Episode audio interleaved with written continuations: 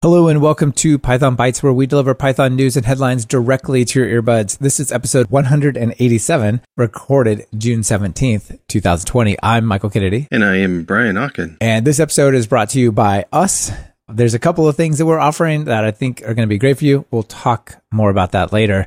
Right now, I want you to bring us back to our youth, Brian. Did you ever do the Lego Mindstorm thing? No, no. Lego okay. was just bricks when I was a kid. Yeah. Well, yeah. Okay. I love Legos. And I'm actually, I've got like three kits halfway done right now. One of them I've been working on for a long time. I should finish those. Anyway, because there's a new one I want to buy. Uh, it's not out yet, but Lego announced Mindstorm Robot Inventor. They've had different Mindstorm kits in the past for robotics, and they started in 2006 or at least on the Mindstorm series. There's uh, NXT was in 2006. They did an NXT 2.0 in 2009. And then the EV3 was in 2013. And I was actually kind of disappointed with the EV3 because it was weird. It was like post apocalyptic thing going on. It was like punk rock robots or something. I don't know. Anyway, so I, I think we've got an NXT somewhere in the house, but the new Mindstorm robot inventor, they finally figured out that people are using these things to try to teach in STEM education and stuff. And so the new one, this is awesome. Drum roll, it supports Scratch and Python. So that is super awesome. It has instructions for uh, five different robots that do lots of different kind of cool things, like a car-like robot and a upright-like robot, and and there's a bunch of sensors. The module that it has connects to six different in- input-output ports for sensors and motors. There's even a six-axis gyro and accelerometer a 5x5 LED matrix. 5x5 is not much, but we could probably figure out. We can hack more.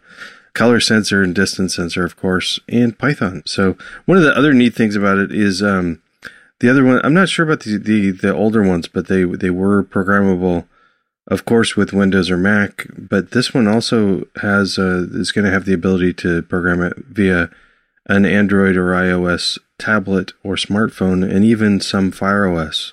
So, like the uh, Amazon Kindles, some of them might be able to be used, which is pretty awesome because even though this robot inventor is pretty expensive, if a school's helping to support it or something, and a kid has a you know a fifty dollar tablet at home, hopefully that'll work. So that's neat. Yeah, this is really cool, and I think being able to program with a real programming language instead of a blocky type of programming language, yeah, goes a long ways. I think people underestimate how much kids can do with some simple text versus, you know, like, well, it's got to be drag and droppy so don't ever make syntax errors. And, you know, if you look at things like codecombat.com, kids go through these dungeons and they solve like challenges to open the door, make it across the bridge or whatever with code, but it's all typing Python. But the editor is so insanely aggressive in a good way, aggressive yeah. with autocomplete. Like if you type A, it'll try to autocomplete hero dot attack and suggest arguments. I mean, it's like ridiculous. And in those sorts of scenarios, I feel like, you know, don't pull the punches. Like give the kids a real experience. They'll adapt pretty quickly. I think people underestimate with the right tooling what kids can do with a text language like Python. Yeah. And I, so I really hope, I think so too. And so I'm, it's exciting to have it. I know you can't, there were ways to put control the EV3 with Python, but it was, extra hacky ways and not obvious for people. And so hopefully having this supported, and I really hope that we get more of these sorts of robot inventor things coming out from Lego. Not every seven years. Could we update maybe every couple years? That would be awesome. Yeah, for sure. Technology changes fast. Yeah, and on a related note, I I didn't do this as a full story, but I wanted to note I also saw a project called Microscopy or Microscope Pi, maybe, it's an IBM open source project to build your own modular microscope using uh, Raspberry Pis and Lego bricks and a little bit of 3D printing. And you can control a or like a motorized microscope, which is pretty awesome. So that's neat too. Yeah, yeah, that's really cool. All right, well, I have a theme that will become clear as I go through my items this week. For somehow, somehow, it just landed lined up with all the items I picked in the same general area. So I want to start off by talking about this article from Kevin Markham from dataschool.io. And he put together, he's been putting together lots of cool steps and guides to help people get into stuff. His area is mostly data science, but obviously on the Python side. So uh, he created this thing called a step by step guide to contributing to GitHub. Nice. Yeah. So if you're new and you haven't actually yet contributed to an open source project, it's like, here are the 17 steps in order. And some of them are obvious, like you have to have a GitHub account, you have to fork the project. Others are not as obvious. Like I always, whenever I fork something and I'm like, oh, you know, I really want to get the changes from the thing I forked merged, you know, sort of synchronize my fork with the remote fork. I'm always like, what is that command again about like remote origins and or upstream? I got to set, you know, I'm like, so having that stuff all laid out in a nice little, uh, do this, then this, then this guide is helpful, even just for a couple of those steps if you've done it before. So uh, I'll just run you through the steps really quick. People can uh, go and see the pictures and the graphics and the explanation. But so I want to contribute to something. I think he contributed something back to scikit-learn, but it could be any project, right? So you start by figuring out what project you want to contribute to. You fork it to your GitHub account, and then you check it out. You clone it locally, and load it up, make some changes, and then you make sure you have your origin remote pointed back to the thing on GitHub. And then the part I was just talking about, you can add an upstream remote, which allows you to say, give me the changes from the source repository to my forked version.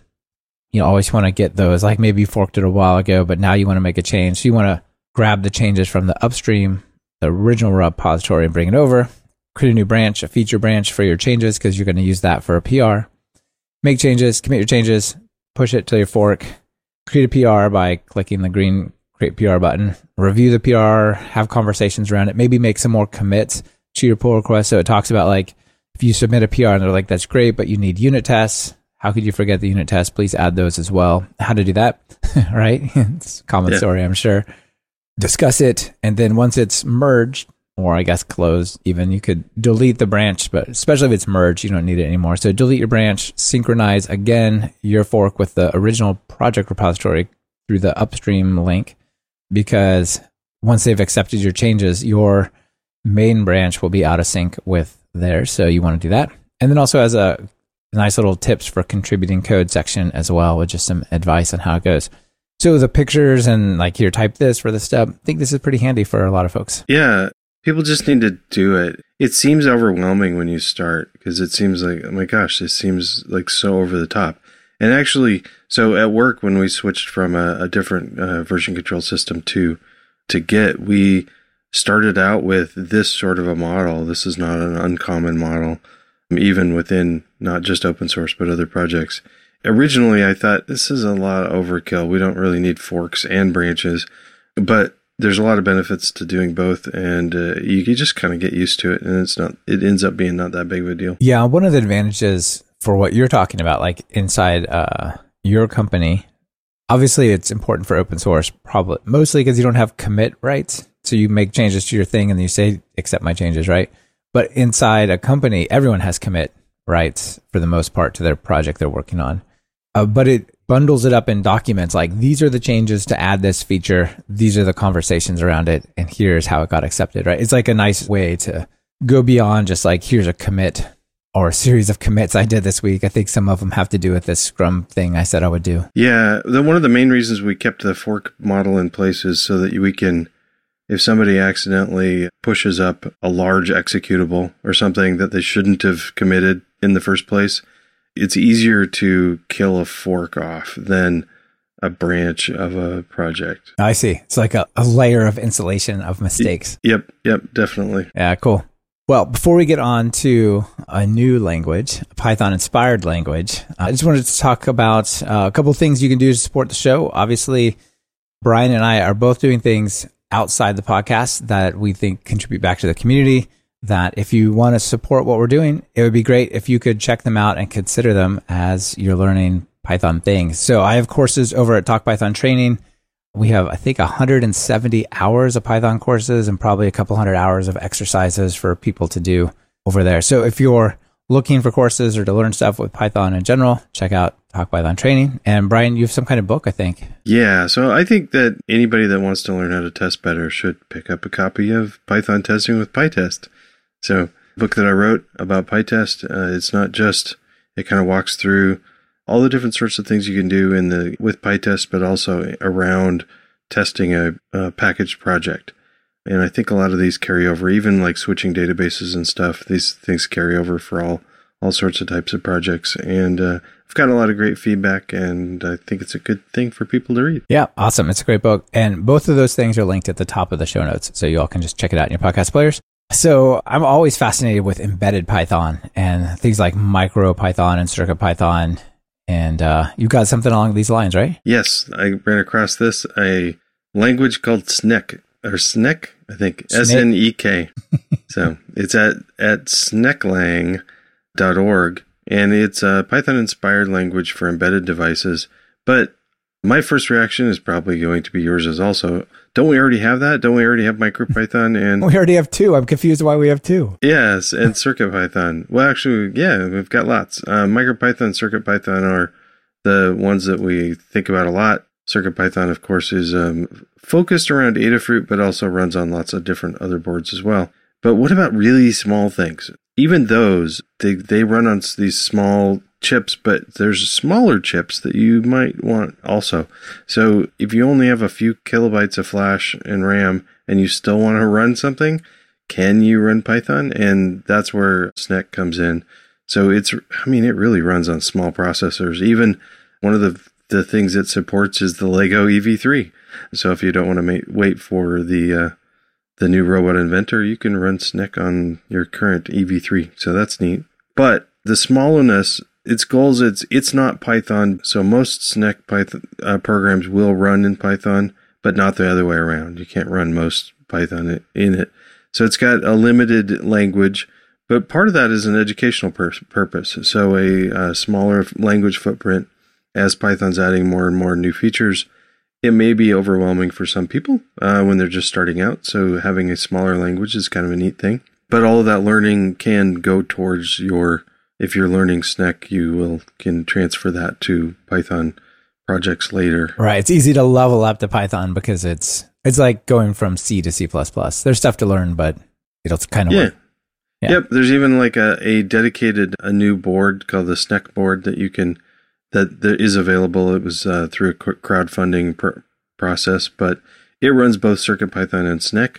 So yeah, one more thing to be able to run little small chips with Python-like language. So this is neat. Yeah, it's really cool, and the very very small devices. I think it's going to mean you know Python can appear in more places, right?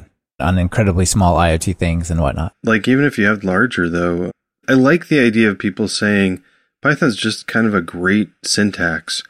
If we strip some of the things out that full Python has, it's still a usable language with a lot of it stripped out. So I think it's a good thing. Well, that whole idea, I mean, that we could go on and on about that, but the whole idea is pretty interesting because as we see things like Python moving to WebAssembly and running on the front end and talking about maybe having a Python on mobile, as well as the traditional C Python that we know and Python on chips, like having this concept of a smaller focused subset of Python that is universal. That's pretty interesting anyway. And it sounds like that's a little bit of the philosophy here. Yeah. It is interesting. What other things we see like this coming up in the future? That's right. So we spoke about Git before and forks and using forks as insulation. But have you ever made a mistake with Git? Like like every day. Yeah. Yeah. You're like, why didn't that thing get checked in? I told it to ignore it and now it's in there, right? Yeah, stuff like that. So Andrew Simon sent over a link and recommended a Zine, a little small book. Zine.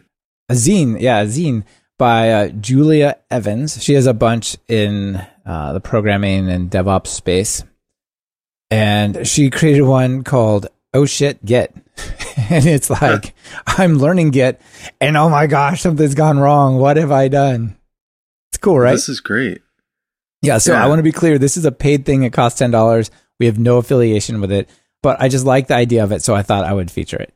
So basically, it's this really short little zine book thing that explains Git fundamentals, like what's a SHA and why don't you call it an SHA? I don't know, stuff like that, right? And then it goes into a bunch of how do I fix common mistakes, like I committed to the wrong branch and other fundamental problems, or uh, I have a merge conflict or I committed the wrong file, or I ignored a file, you know, and going back in time, right? Like we wrote the wrong code, the server is down, Everyone is yelling at me.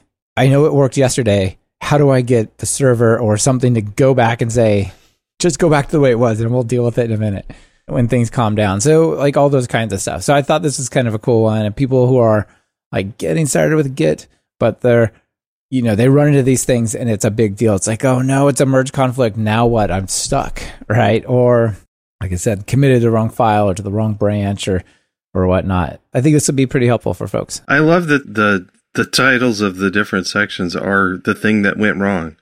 Like, yeah, um, I committed to the wrong branch. Exactly. Yeah. yeah, I tried to run a diff and nothing happened. I have a merge conflict. I want to split my commit into two commits. I want to undo something five commits ago and so on.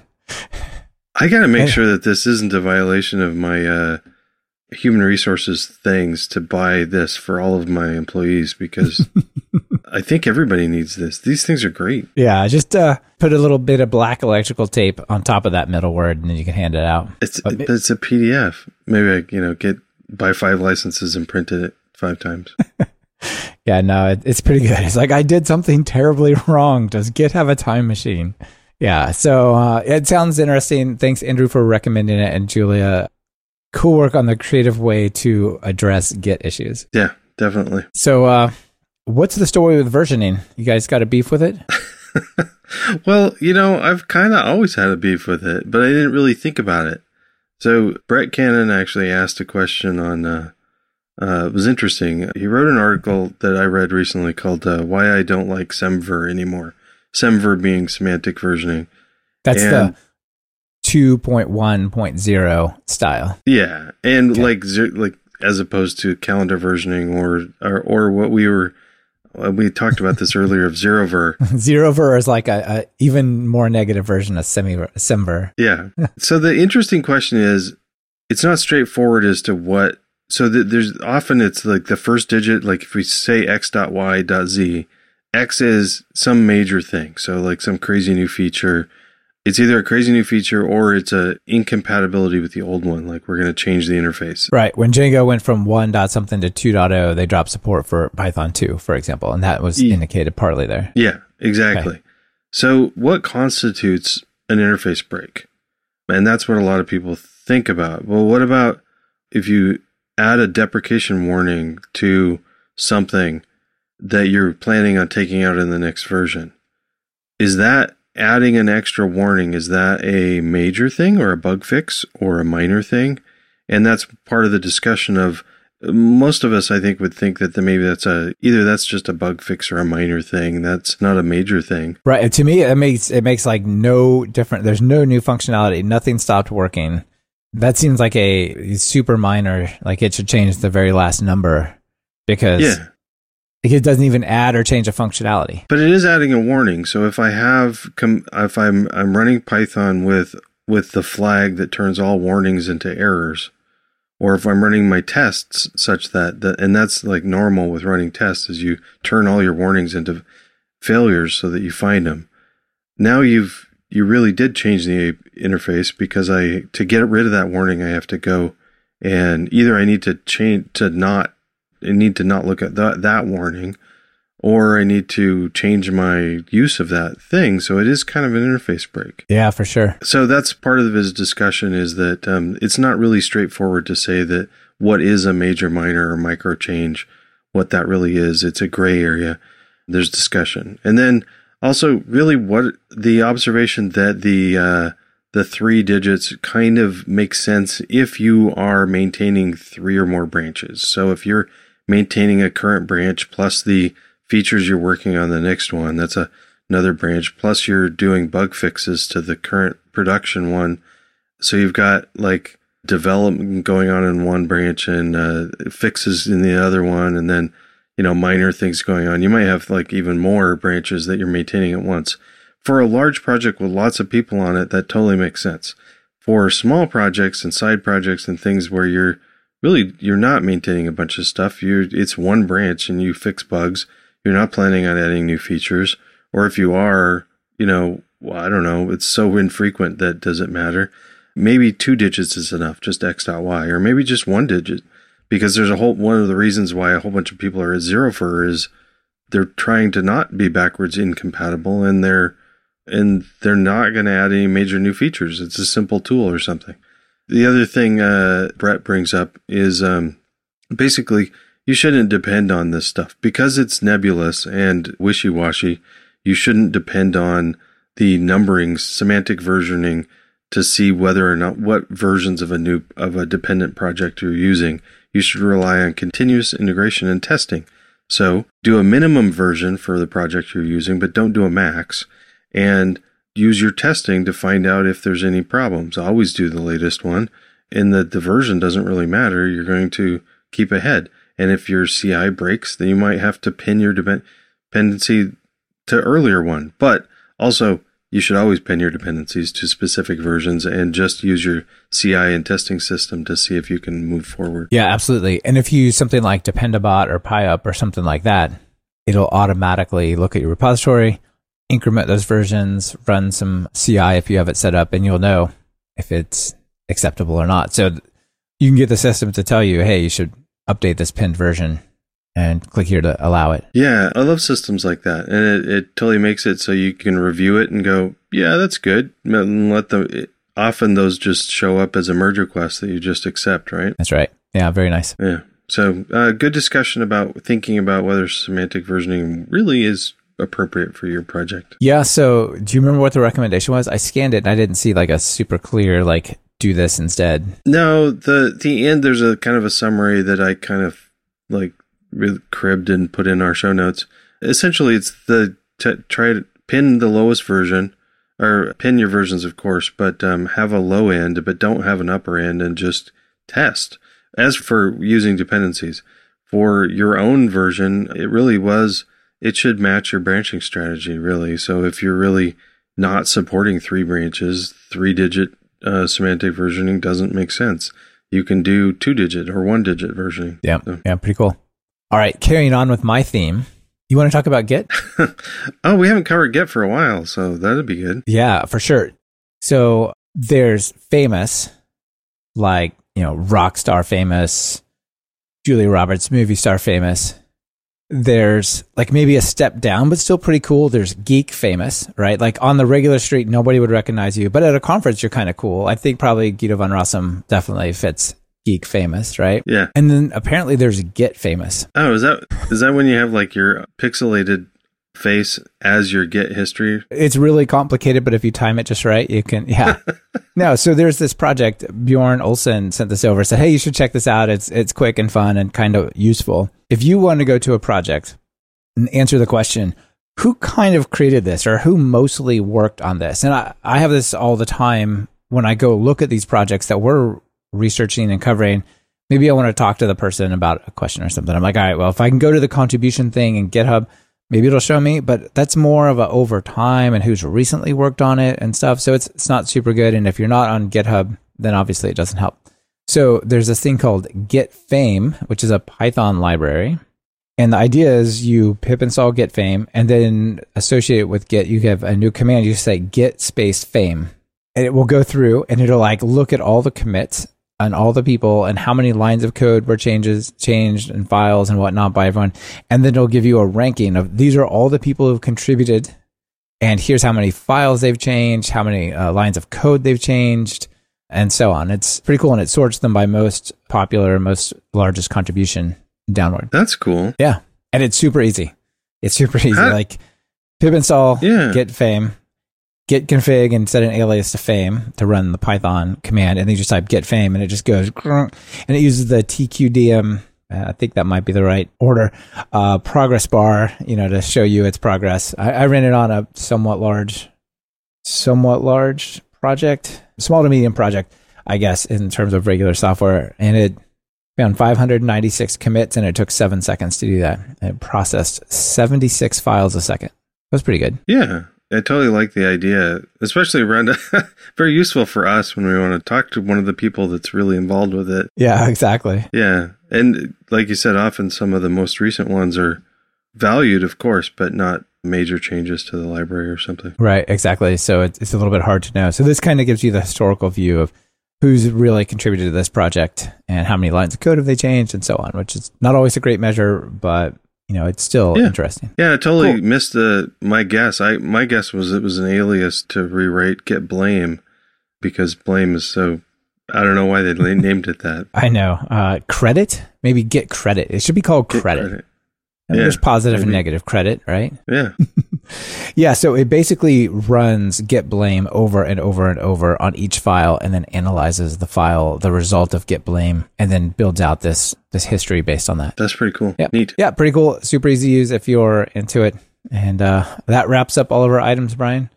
Got any extras you want to share with folks? I wanted to thank everybody that's supporting the show through Patreon because I went in and took a peek today and we have 26 supporters. And if you want to, we have links in the show notes and also links on our site if you want to, help out the show through Patreon. But you can also go to patreon.com slash python bytes. And many people donate a dollar a month, and that is awesome. Thank you. And a few go above and beyond and contribute a little bit more. So I wanted to do a special thought, shout out to those that are contributing more than a buck. So thank you, Brent Kinser, Brian Cochran, Bert Raymakers, Richard Stonehouse, and Jeff Kiefer, all donating more than a dollar. So thank you very much. Awesome. Yeah, thank you guys. It really uh, does help support cover uh, things like editing and transcripts and all that kind of stuff. Now, I have Yep. a quick follow up for um, last time we spoke about Dunder Pi packages and things like that. So, where you could set up, uh, I think it was PyFlow we were speaking of, where if you interact with Python through PyFlow, basically it will use this Node.js like behavior that is really still coming, hopefully, in PEP 582. So after that, someone uh, was Paul Everett who sent over a message and said, "Hey, did you know Kushal Das, who is one of the folks core developers working on this whole idea, has a little Python example, just a single Python file that you can use to basically implement this." And it says this would probably be really great for like trainers and Uh, students and teachers and stuff like that to kind of sidestep the whole virtual environment story. Okay, that's cool. I got to try this out. Yeah, so a quick little link to a working version that's not just a whole overhaul like PyFlow, but a, a simpler thing. All right, now this last one, Brian, this joke here, you know, wrap it up with a joke as always. You've got to open it up because it's an animated GIF. Okay, First, let me ask you what shell to use on your Bash. Mac. Bash, okay. So I'm a oh my Z shell kind of guy because I love like the history and like it keeps a really good track of all the stuff I've done. And sometimes I'll type like one or two letters and I'll try to go back and I'm like, no, no, that's not. Instead of just typing out the stupid thing, I'll just go back and back. And so here's like this clear, like super bearded guy who's some kind of sysadmin Linux exaggerated person, I guess you would say. And it's an animated GIF, right? The guy's just clicking his finger, clicking his finger up, up, up, up, up, up, up. Shows him doing that, doing it some more. Now he's got a drink. He's clicking on. He's drinking his drink, clicking up, and then finally, he's so excited. He's, oh, finally! What does he say? Uh, I knew I had that some that ls somewhere in my history. And eventually, it just says, yeah, up LS, right? He's up arrowed until like forever to just so he didn't have to type LS. Ah, man. Have you ever Yeah. been there? No, because I. What kind of key binding do you use? Vi key bindings? No. Okay. Did you do like a, a just- backward search or something like that? yeah, you can just search through your history to find the find them. So But then you have to press more than just the up arrow. anyway, people, Yes. this has got a cool, uh, a cool little animation cartoon thing. So I just linked over to commitstrip.com where, uh, where the title is definitely not lazy. yeah, definitely. You know, I was thinking about it. I don't even remember the key sequence to do the searching. I would have to do it. I just it's one of those built-in muscle memory things now. So That's right. Yeah. I was trying to remember it today and I couldn't remember it. I'm like, oh, whatever. Up arrow, up arrow, up arrow. So yeah. Pretty funny. Nice. All right. Well, thanks for bringing all these items and sharing with everyone. Great to chat with you as always. thank you. Yeah. Bye.